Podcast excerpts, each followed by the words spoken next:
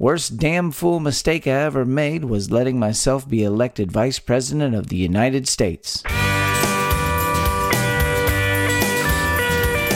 Howdy, you're listening to Come and Take It, a talk show about Texas by Texans.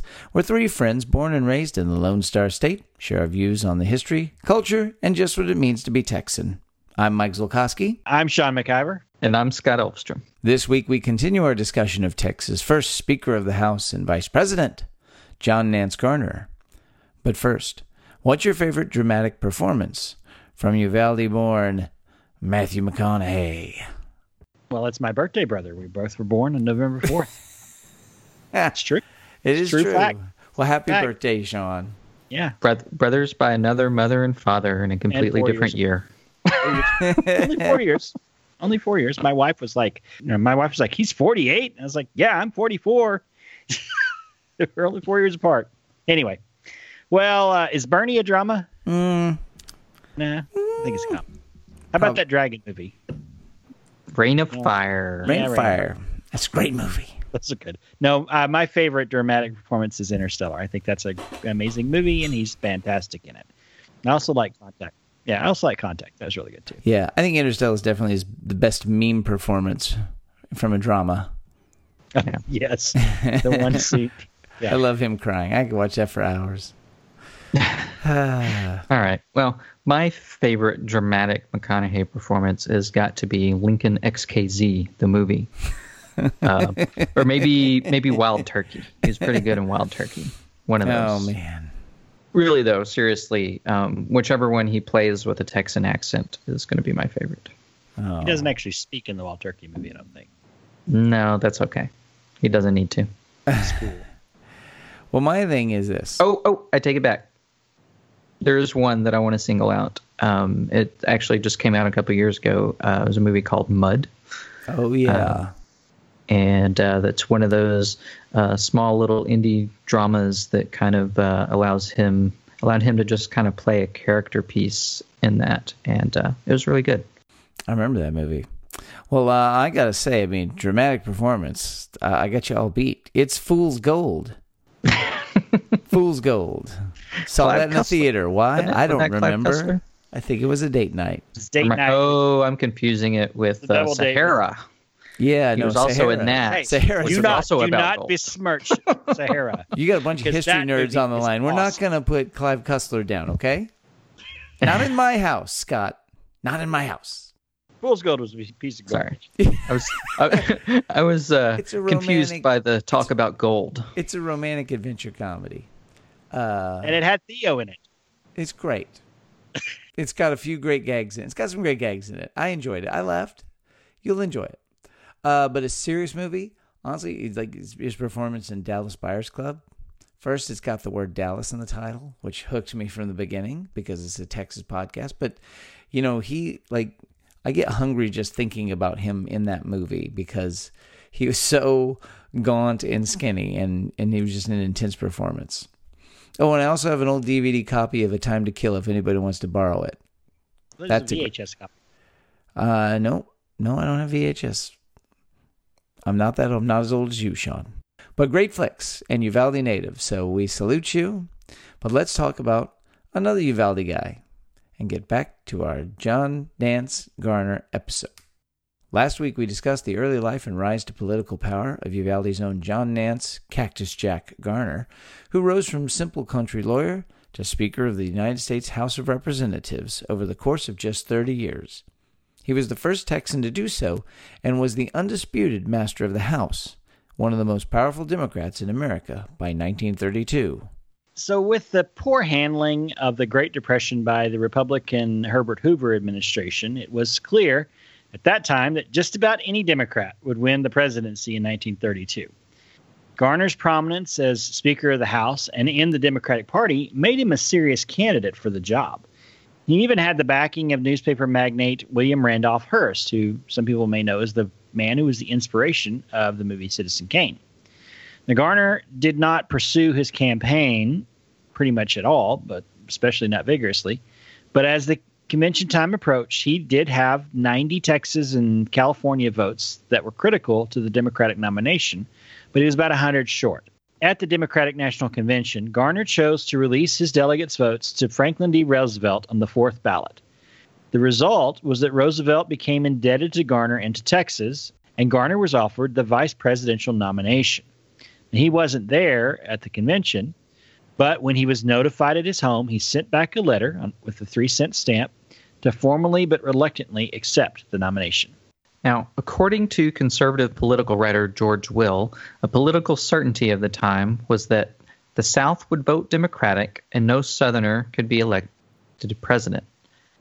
The South's consolation price, and indeed price, was that they were often given the vice president's position to enable a Northern Democratic candidate to win a clear victory. Garner certainly would do that. But what's more, it was thought that his personal connections in both the House and the Senate, and his vast and peerless knowledge of the legislative process in both chambers, would make him an invaluable operative on the Hill, especially to someone with as many sweeping plans as FDR. On November 8, 1932, he was simultaneously elected to the vice presidency and re elected to Congress. He resigned from Congress on March 4, 1933. Well, uh, at the time inauguration was March 4th. Next to the president, Garner was the single most important man in the New Deal. This was Roosevelt's comprehensive effort to bring the country out of its worst economic crisis in history. Garner's ability to make friends and his political knowledge combined to give him respect and great persuasive powers, and the president made him his liaison with Congress, beyond his normal role of just presiding over the Senate. This decision proved to be a wise move, for Garner had his own congressional machine. Nineteen members of the Senate had served with him in the House, and he was a personal friend of virtually every legislator. Garner also had tremendous influence with the Texas congressional delegation, especially with the slightly younger Samuel T. Rayburn of Northeast Texas, Garner's birthplace. This was invaluable, especially from 1933 to 1938, when eight Texans held regular committee chairmanships and two chaired special committees, and Rayburn then became the House Majority Leader in 1937. The Texas delegation at this point was possibly the most powerful in congressional history. Garner's work in Congress became, in many ways, black ops before anyone even knew what that was. His knowledge of the strengths and weaknesses of the chambers let him pull the strings to push bills through that favored the president's agenda or bury those that worked against it. He was, as one writer stated, quote, a mole rather than an eagle. He perfected the art of acting as the wise old man of Congress, his most effective tools were the continuation of his old Board of Education meetings over bourbon and branchwater, where he would counsel reluctant congressmen to go his way. Others less kindly called this treatment being taken to Garner's doghouse. Another frequent place for deals and discussion was over the poker table. This area of influence and persuasion made Garner what most of his contemporaries agreed was the most powerful vice president in history. In the course of the Hundred Days, the special session of the legislature called by Roosevelt to inaugurate the New Deal programs, Garner was critical in helping to push through the legislation that characterized this phase of the program. Although Garner didn't always agree with the administration's programs, especially deficit spending, he threw his support behind the New Deal ensuring that the Senate Majority Leader appointed allies to the right conference committees to pass the New Deal legislation, and was especially good at gaveling bills through the Senate. His activity was of paramount importance to the administration. His personal friendship with Rayburn, as one of the leaders of the Democratic caucus in the House, was essential in smoothing over any differences between the chambers. Yeah, I read that they would ride to the Capitol together about every day and and talk. So that's nice. a that's an important back channel communication. Personally, though, Garner loathed the office of the vice presidency.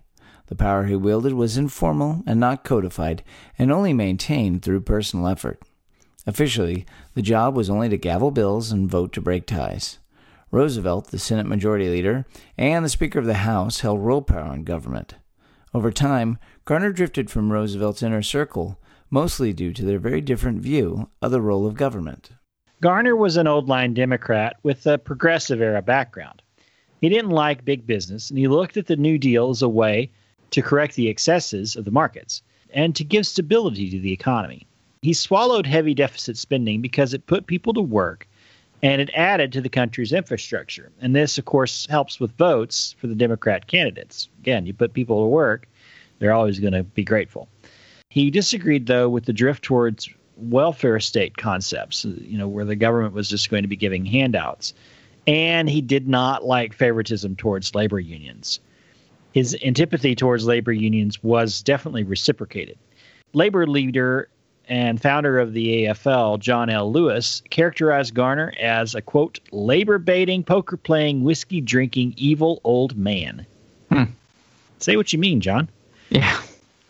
Now, despite his concerns, Garner ran with Roosevelt for reelection in 1936, though he didn't actively campaign.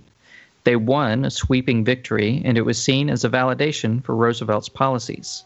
Just a few months after the election, though, the administration's response to the labor strikes at the end of 1936 caused the first breaking point for Garner. He thought the strikers had violated property rights, and he became furious because he thought that Roosevelt gave tacit support to the unions. Early in January 1937, Garner had an angry discussion with the president over this issue. Afterward, Garner believed that Roosevelt preferred the suggestions of liberal advisers rather than his own or those of congressional leaders, and quietly began building support of like minded conservative Democrats. Roosevelt's plan in 1937 to expand the Supreme Court and the power of the president to control its composition caused a full on split between the president and the vice president.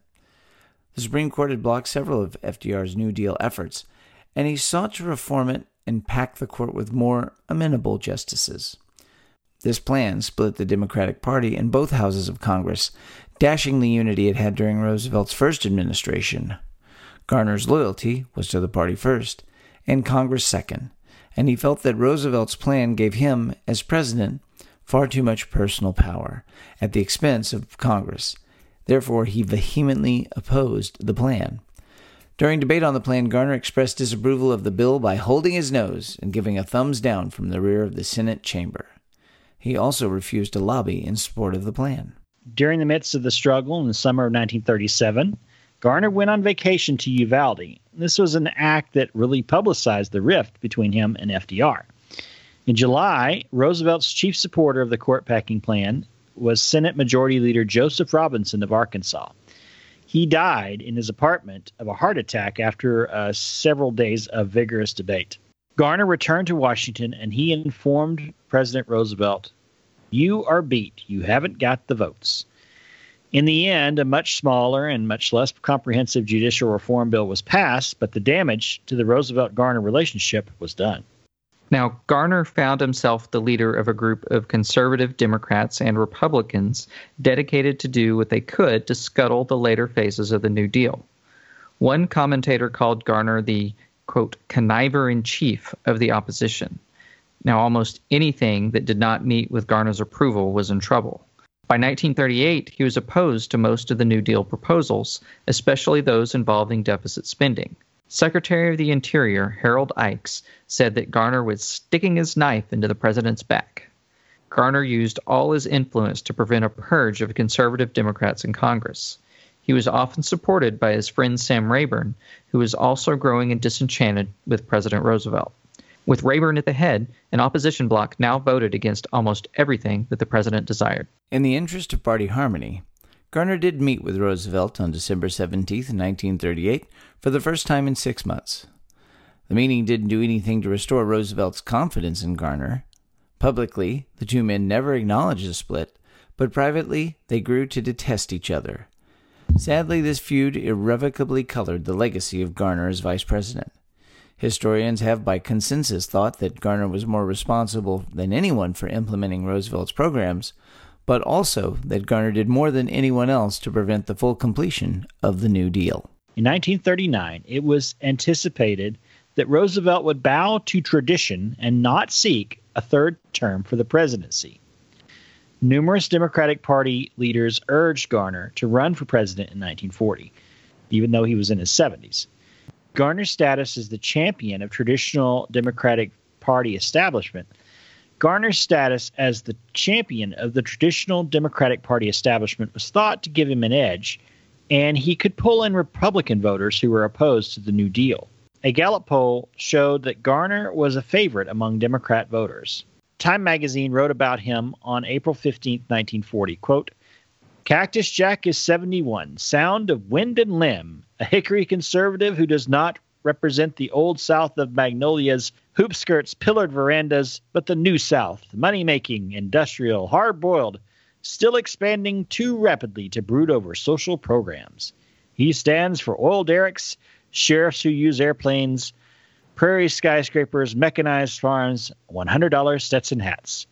Conservative John Garner appeals to many a conservative voter. In the months leading up to the Democratic National Convention, Roosevelt refused to say whether he would run again. Garner declared his candidacy and began campaigning on a platform that opposed most of Roosevelt's policies and, on principle, opposed presidents serving third terms. Roosevelt didn't publicly declare his candidacy, but at each of the primaries, he was on the ballot and he won every one. At the convention, Roosevelt deftly engineered a quote spontaneous call for his renomination and won the first ballot. Garner got only 61 votes out of 1,093. With that, he was out. Roosevelt chose his progressive Secretary of Agriculture, Henry A. Wallace, to be his running mate. Garner returned to Uvalde and vowed never to cross the Potomac again. Ha! Take that, Washington. Back in 1936, after getting reelected, he told reporters that he had planned to go back to Texas in four years and he intended to live until he was 93. He'd had 46 years in public life and wanted to have one more year in private life than he had in public. But privately, Garner regretted his turn as vice president. He told his friend, Texas historian Frank Tolbert, quote, Worst damn fool mistake I ever made was letting myself be elected vice president of the United States. Should have stuck with my old chores as Speaker of the House. I gave up the second most important job in the government for one that didn't amount to a hill of beans. I spent eight long years as Mr. Roosevelt's spare tire. I might still be Speaker if I didn't let them elect me Vice President. Still, he was proud of his friend Sam Rayburn, who had become Speaker of the House and had taken over his Board of Education sessions. Rayburn would go on to be the longest serving Speaker in American history, indelibly making his mark on Congress's character. Roosevelt was reelected once more before dying in office, and the principle of two terms as president became codified into a constitutional amendment after his death. Garner spent the rest of his years in his beloved Uvalde, where he managed his extensive real estate holdings. He spent time with his grandchildren and great grandchildren, and he fished. He didn't play an official role in political life, although Democratic politicians in Texas and the country at large continued to consult him. He was particularly close with Harry Truman, who was elected to the vice presidency for Roosevelt's fourth term and succeeded him when FDR passed away in office. In 1941, they'd given Garner's extensive collection of 174 gavels, which he'd used in two years as Speaker and eight years as Vice President, to the University of Texas. They'd been sent to Garner by school children, chambers of commerce, and local civic groups, and he'd used them all with pride. In the late 1940s, Eddie burned his public and private papers, leaving only his scrapbook collection. They planned to travel, but were never able to. Eddie got sick in the mid 1940s and died in 1948, just after their 53rd wedding anniversary. Garner was heartbroken and moved out of his large ranch house and back into the little house next door, where he and Eddie had started their life together. Garner donated his big house to the city of Uvalde to become a library in memory of his wife. For the next two decades, Garner lived a quiet life of retirement in Uvalde. He visited with his friends and neighbors, celebrated birthdays with his grandchildren and the children of the town at the library, and he avoided interviews and public comments, though he'd occasionally answer questions from old writer friends. Democratic politicians made sure to seek out his advice and blessing whenever they were in Texas. Perhaps the most famous quote attributed to John Garner came from a conversation he had with Lyndon Baines Johnson when Johnson was considering accepting the Democratic nomination for vice president in 1960. Johnson was from Stonewall, which was a few hundred miles north of Uvalde. He'd been a freshman representative in 1937, right when Garner broke with FDR. And although Johnson had been a New Deal supporter, he grew close to Rayburn and he paid even closer attention to the legend of John Garner. LBJ had moved on to the Senate after the war and had become an increasingly powerful figure in Washington. First, it was as Senate Minority Leader, and then later as Senate Majority Leader. Johnson's tactics of influence and persuasion took Garner's to the next level, and he was famed for applying the treatment to friends and foes alike. Johnson had sought the Democratic nomination for president in 1960, but like Garner 30 years before, found himself a rural Southerner facing off with a charismatic upper class Northerner. He sought Garner's advice on whether he should take the number two position. Garner allegedly told him that the job was, quote, not worth a bucket of warm piss. This story may be apocryphal, and there may be more to the story. If it's true, then it's ironic that Johnson went on to become a vice president that was nearly as powerful and effective as Garner had been before him, and used many of the same tactics, strengths, and skills to do so. On the morning of Garner's 95th birthday, November 22, 1963, President John F. Kennedy called from Dallas to wish him a happy birthday with LBJ present. A few hours later, President Kennedy was dead, and Johnson was now president. Dan Rather visited the Garner Ranch that morning to film a rare interview with Garner, where the Miss Texas Wool was in attendance. He flew back to Dallas from Uvalde to deposit the film at the then CBS affiliate KRLD TV and learned that the president had been shot. Not quite four years later, on November 7, 1967, at the age of 98, Garner died and was buried next to Eddie in Uvalde. He'd outlived his prediction by nearly six years. In his death, Garner was extensively honored in Texas. His scrapbook collection was donated to the University of Texas Barker History Collection alongside his gavels. Garner State Park, which is located 30 miles north of Uvalde, bears his name, as does Garner Field, just east of Uvalde. The women's dormitory at Southwest Texas Junior College, also in Uvalde, bears his wife Eddie's name. John Garner Middle School, which is located in San Antonio's Northeast Independent School District, is also named after him. At the time of his death, Garner became the longest lived vice president in U.S. history, surpassing Levi P. Morton, Benjamin Harrison's vice president, who had died in 1920 on his 96th birthday. Garner and Schuyler Colfax, vice president under Ulysses S. Grant, are the only two vice presidents to have been Speaker of the House of Representatives prior to becoming vice president. As the vice president is also the president of the Senate, Garner and Colfax are the only people to have served as the presiding officer of both houses of Congress. Garner ranks with Sam Houston, Sam Rayburn, and LBJ as undoubtedly the most powerful Texan politicians in the history of the Lone Star State. I mean, you don't mess with Cactus Jack. That's what I learned You got from this to story. admire that grit. Yeah, that is well, some grit. yeah, and I think it really speaks to you know his own personal convictions and fortitude that he went from you know supporting President Roosevelt and uh, what he saw as the good parts of the New Deal to turning around and completely opposing the things that he disagreed with. And there did not seem to be very much. Um, there wasn't a lot of waffling in Garner's character. Um, he he picked his he picked his direction. He picked his uh, his stance on things, and he stuck to it. Well, I just think what's interesting here too is that like when you look at these these barbs of Roosevelt needed this guy to get things done and he got things done. But he also realized that like he did not enjoy being the power behind the throne. And he did not want to be this deal maker that just ran around and did stuff and and especially when the ideologies began to clash. Um, I did find it interesting that when he he said, "Well, I'm out of here," and he goes back to Uvalde uh, in the summer of '37, it rang a bell for me because, um, and we haven't talked about it in an episode yet, but in May of 1937, FDR took the presidential yacht down to Aransas Pass and spent several weeks off the Texas coast vacationing. So when he's writing the like when they're having this back and forth, like they're literally just sending you know mail a couple hundred miles inland from the Texas coast back and forth arguing with each other. Yeah, I, it's a fascinating time in American history. I, I, I kind of agree.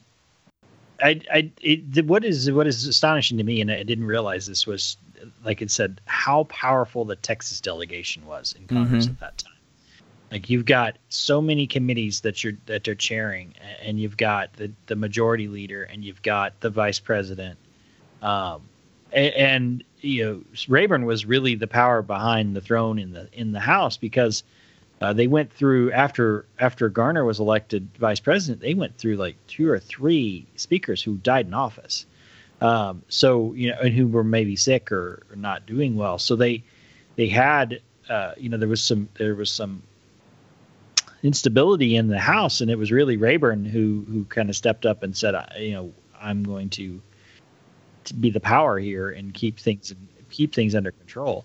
Um, and and to Rayburn's credit, during the war, once once the war occurred, and really once Roosevelt's third term ter- came around, he uh, was a big supporter of FDR as well. You know, of getting making sure the president's agenda of preparing for the war and and, and then conducting the war was was facilitated. So Well, that's the interesting thing too about this is that you know, 37 is you know, you've got the crash of the Hindenburg, summer of 37. You've got um the start of the war in Europe. You know, everything is building to a head well, all start two years later, but yeah, you, No, 37 was yeah, yeah, 39 is when the start of the war is happening. I'm saying 39 is 37 was Hindenburg, 38 there's trouble of brewing, 39 the war starts like there's so much stuff happening outside of the world, but if you just are reading you know, the if you're just a policy wonk in DC, you know, you're there's this internal fight going on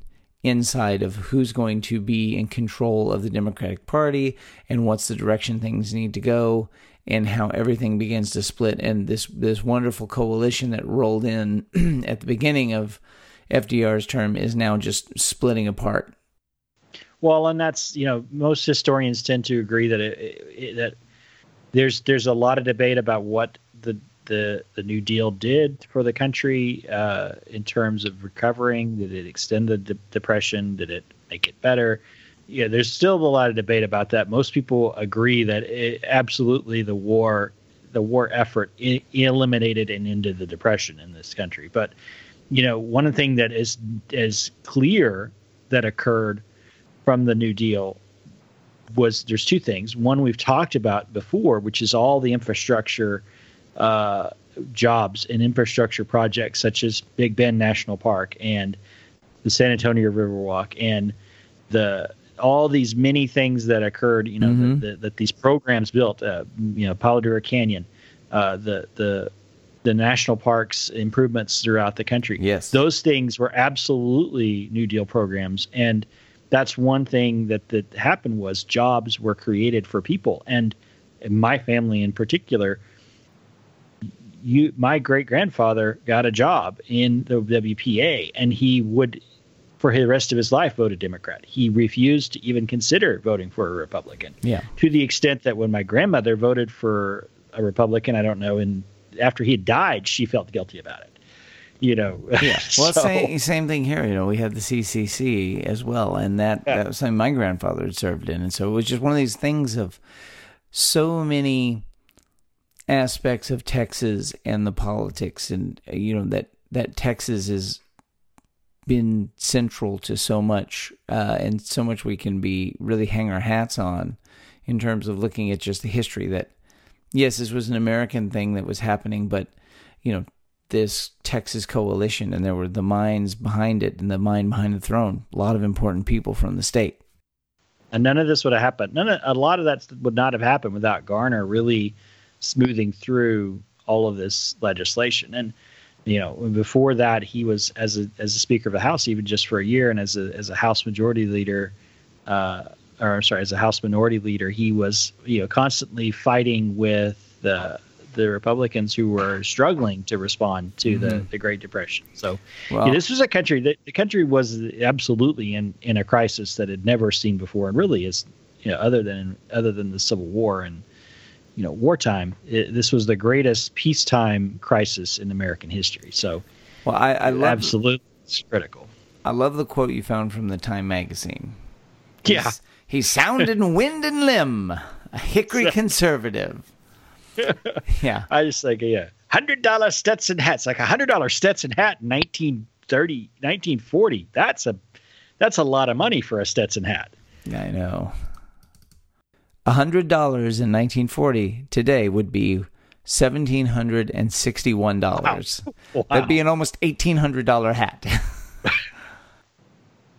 That's a that's a fancy hat. That is the fanciest hat I've ever seen. That is, I don't even know what the most expensive Stetson hat is. I'm gonna have to look that up later, but I'm pretty sure they don't they don't do things for over two grand.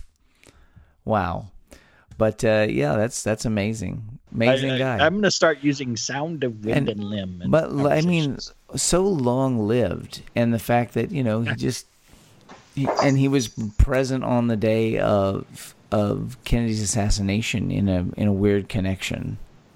yeah, I'd love to hear Dan Rather talk about that. I know. Another I great- just I Another just great text. I just Uh, saw a great uh, a great post from him saying, "I've got a fridge full of cold diet Dr Pepper, a bottle of whiskey, and a bunch of Fritos. I'm ready to watch the election." yeah. Uh, so one of the things that made me want to do an episode on Garner was uh, I have a book that I bought at half price books for like a dollar.